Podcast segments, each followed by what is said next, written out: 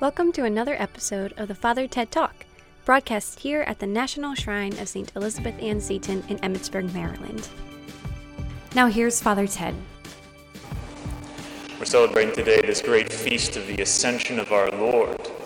It's one of these solemnities which often gets overlooked, which is surprising because it's one of the few feast days that's actually mentioned in the Catechism of the Catholic Church as one of the primary feast days of our Lord.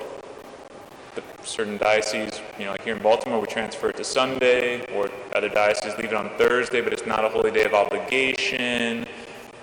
And even when we just talk about what our Lord did here on this earth, we don't often mention the ascension. We say he, he taught, he performed miracles, he became man, he died for us, he rose from the dead.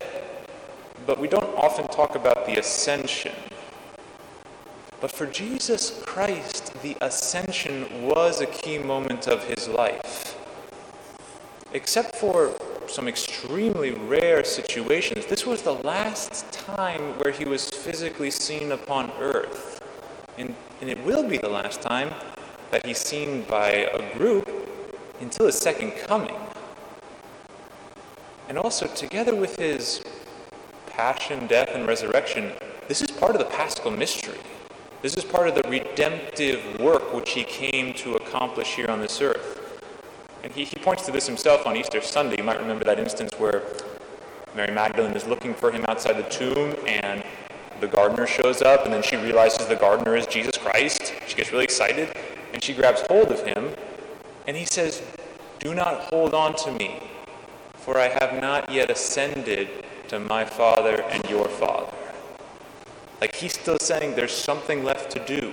My work has not yet come to an end, even though I have risen from the tomb. The ascension is the conclusion of the mission given by his Father. And so, because it's such an important moment in salvation history, it's also a, a joyous feast. And the scriptures talk about this, just like the responsorial psalm we had today. It's you know, really driving that point home, driving home the, the joyous nature of what we are commemorating today. You know, it talks about clapping your hands with shouts of joy, shouting to God with cries of gladness. God mounts his throne amid shouts of joy. And says, you know, we are to sing praise to God, sing praise to our King, sing praise. You don't often sing praise when you are grieving or in mourning. And after it took place, after Jesus had ascended into heaven, in Luke's account of the ascension, it says the apostles went back to Jerusalem with great joy. They were ecstatic. They were happy at the ascension. And that might be a little surprising to hear as well, because when you think about it, why are you getting excited because Jesus is ascending? He is leaving earth, in a sense, right? If you took a poll among the apostles, like should Christ stay or should he go, they probably would have said, you know, he, he should stay. We want him to stick around. So why are they rejoicing? And why should we rejoice over the ascension? Well, one reason why the apostles are rejoicing is because um, Christ isn't actually leaving them. In today's gospel, from the Gospel of Mark, Jesus talks about how they're going to be, the apostles are going to do all these incredible things. They're going to pick up serpents and they're not going to get harmed. They're going to drink poison. They will not die. They're going to speak in tongues. They're going to heal people. And then it says at the end of today's gospel, the Lord worked with them when they went forth and preached everywhere. Like this was the Lord doing these things through them. It wasn't as if, okay, guys, my time is up. Now it's your turn. But now the apostles were simply going to be cooperating with Christ's work. Christ was going to still be on earth doing things through them. And up to this day, he is in our midst. First and foremost in the Eucharist. We're going to be celebrating the year of the Eucharist starting on Corpus Christi, June 6th, here in the Diocese of Baltimore. Christ is also present in his Word, the Scriptures. He's present in our neighbor. He's present in the whole church, which is assembled together. He's present in so many different ways. In our souls, when we are in a state of grace, He is present. So we did not lose Christ after the ascension. And actually, He's more present than ever now that He has ascended. Because when Jesus Christ walked the earth, he never really went further than the borders of Palestine, except for one time he went up north to Caesarea Philippi, and he left. He went to Egypt another time. But he pretty much stayed in a very small geographical area. But now that he has ascended, he can be present to all peoples at all times. It is no longer necessary that you take a pilgrimage halfway around the world to the Holy Land in order to be in order to find God. He is Emmanuel. He is God in our midst. But there, along with you know the, the, the reality that Christ hasn't left us, and that's why this is such a joyous occasion. There are two other reasons which I think are more convincing which justify why this solemnity of the ascension is supposed to be a happy affair. Two reasons why it's so supposed to be joyous. First of all, it's good for us. Second of all, it's good for Christ. So, first of all, it's good for Christ. We should rejoice because this is such a momentous occasion for our God and Savior. It is the divinity of Christ over the powers and principalities over this world. It is the crowning achievement of all of his work, and now he sits enthroned over all the cosmos. There was one uh, Benedictine blessed who said at the beginning of this century, the ascension is the divine glorification of Christ's humanity over the highest heavens. Because as God, he never left heaven. That's a theological point where, like, yes, he became man here on earth, but it's not as if he left heaven for a time while he was on earth. As God, he was in heaven, in the bosom of the Father, and also on earth. But his humanity only entered heaven at the ascension. At his resurrection, this humanity was exalted. He was, he received a glorified body at the, at the resurrection, that's true. But he still was here below, in the realm of death of mortal, like perishing. He was on earth still. And so this Benedictine goes on to say to attain the summit, the full expansion of his glory, the risen Jesus needed a new abode that would correspond to his new condition. He needed the heights of heaven. And there in heaven, he is seated at the right hand of the Father that place at the right hand. That's the place of sovereignty, that's the place of kingship. He is truly our king, the great king over all the earth. He has been enthroned in majesty. Our king will rule forever, and no power can overthrow him. This is the feast day of his exaltation as the supreme king of the universe. And since we love Christ, we want to rejoice on account of that great good. Like Christ told us at the Last Supper, if you loved me, you would have rejoiced because I am going to the Father. You know, amongst ourselves, this is how we act.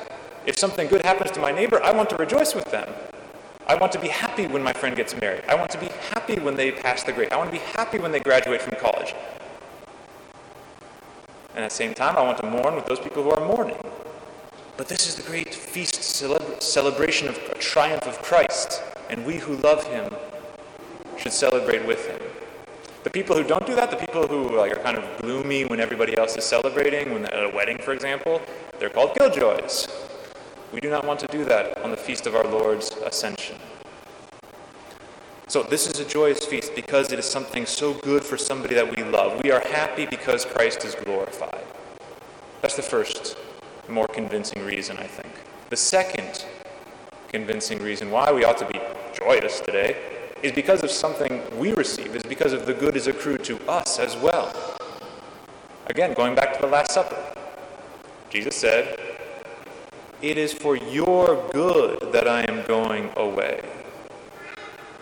And the good being that we have ascended with Christ. That's an interesting thing I don't think a lot of us think about. But when Christ ascended, yes, he is the one who ascended, but he brought us with him. He did not ascend by himself. St. John of the Cross points out that the saints are not content with going to heaven by themselves. They want to bring as many people with them as possible. Jesus Christ, how much more so can this be said about Jesus Christ? He brought us with him into the heavenly realm. We penetrated into the heavens with him.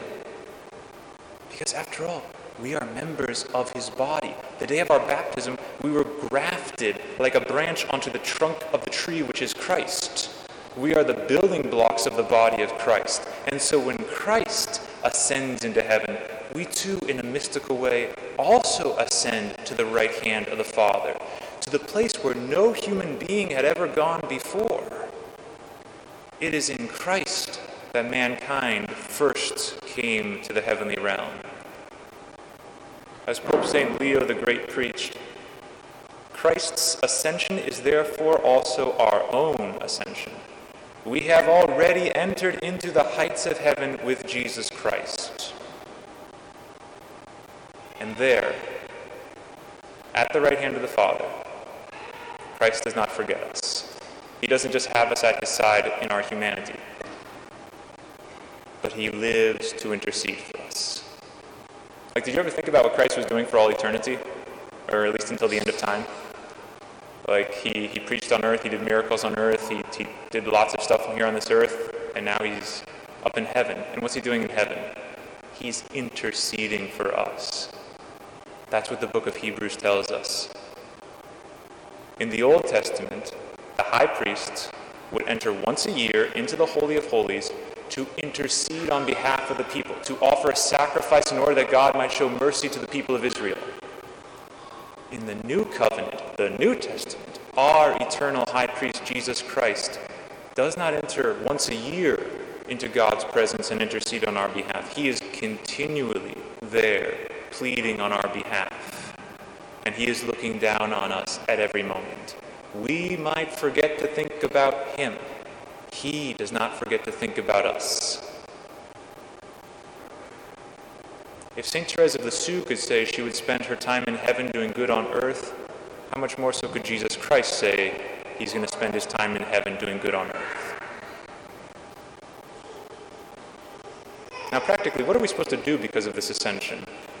On the one hand, we should be praying to Jesus Christ with great confidence because of that position of intercessor.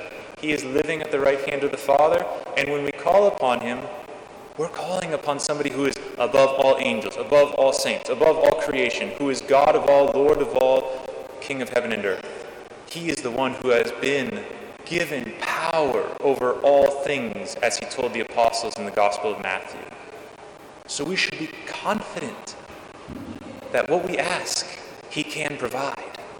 And like St. Faustina said, the more we trust, the more we will receive. We do not receive more from God because we do not trust more in Him. And the other practical thing that we need to do is keep our eyes fixed on heaven. Not forget that this earthly life of ours is something temporary. It's so easy for us to become horizontally focused, to just be considering the things of this world, to be seeing what's happening around us in different continents, different countries, in our own homes, in our jobs, and we lose sight of heaven. We lose sight of the destination. It's like going on a road trip and being so fixated upon the pit stop, upon the like you know the, the gas station and the fast food, that you forget where you're going. I mean, nobody wants to spend their life at a pit stop. We were not made for earth. We were made for heaven. And so, like Paul tells us, if you have been raised with Christ, seek the things that are above, where Christ is seated at the right hand of God. Every time we do this, we're taking a step closer to our eternal abode. As by means of conclusion, this is what Mother Seton longed for. St. Elizabeth Ann Seton said, Oh, that my soul could go up with my blessed Lord, that it might be where he is also. O oh, my Savior, let the spirit of my mind follow thee to thy mansions of glory. Such ought the people to be, who hope one day to follow him into those happy mansions, which he has gone before to prepare for them. We call upon Our Lady, the Queen of Heaven, asking her to give us that grace to rejoice in this feast of the ascension of her divine Son, that we might really love him, so that this celebration of his glorification might be a cause of joy for us and that we might be inspired to follow him where he has gone before us, so that we might come into that eternal abode where he is waiting for us at the right hand of the Father.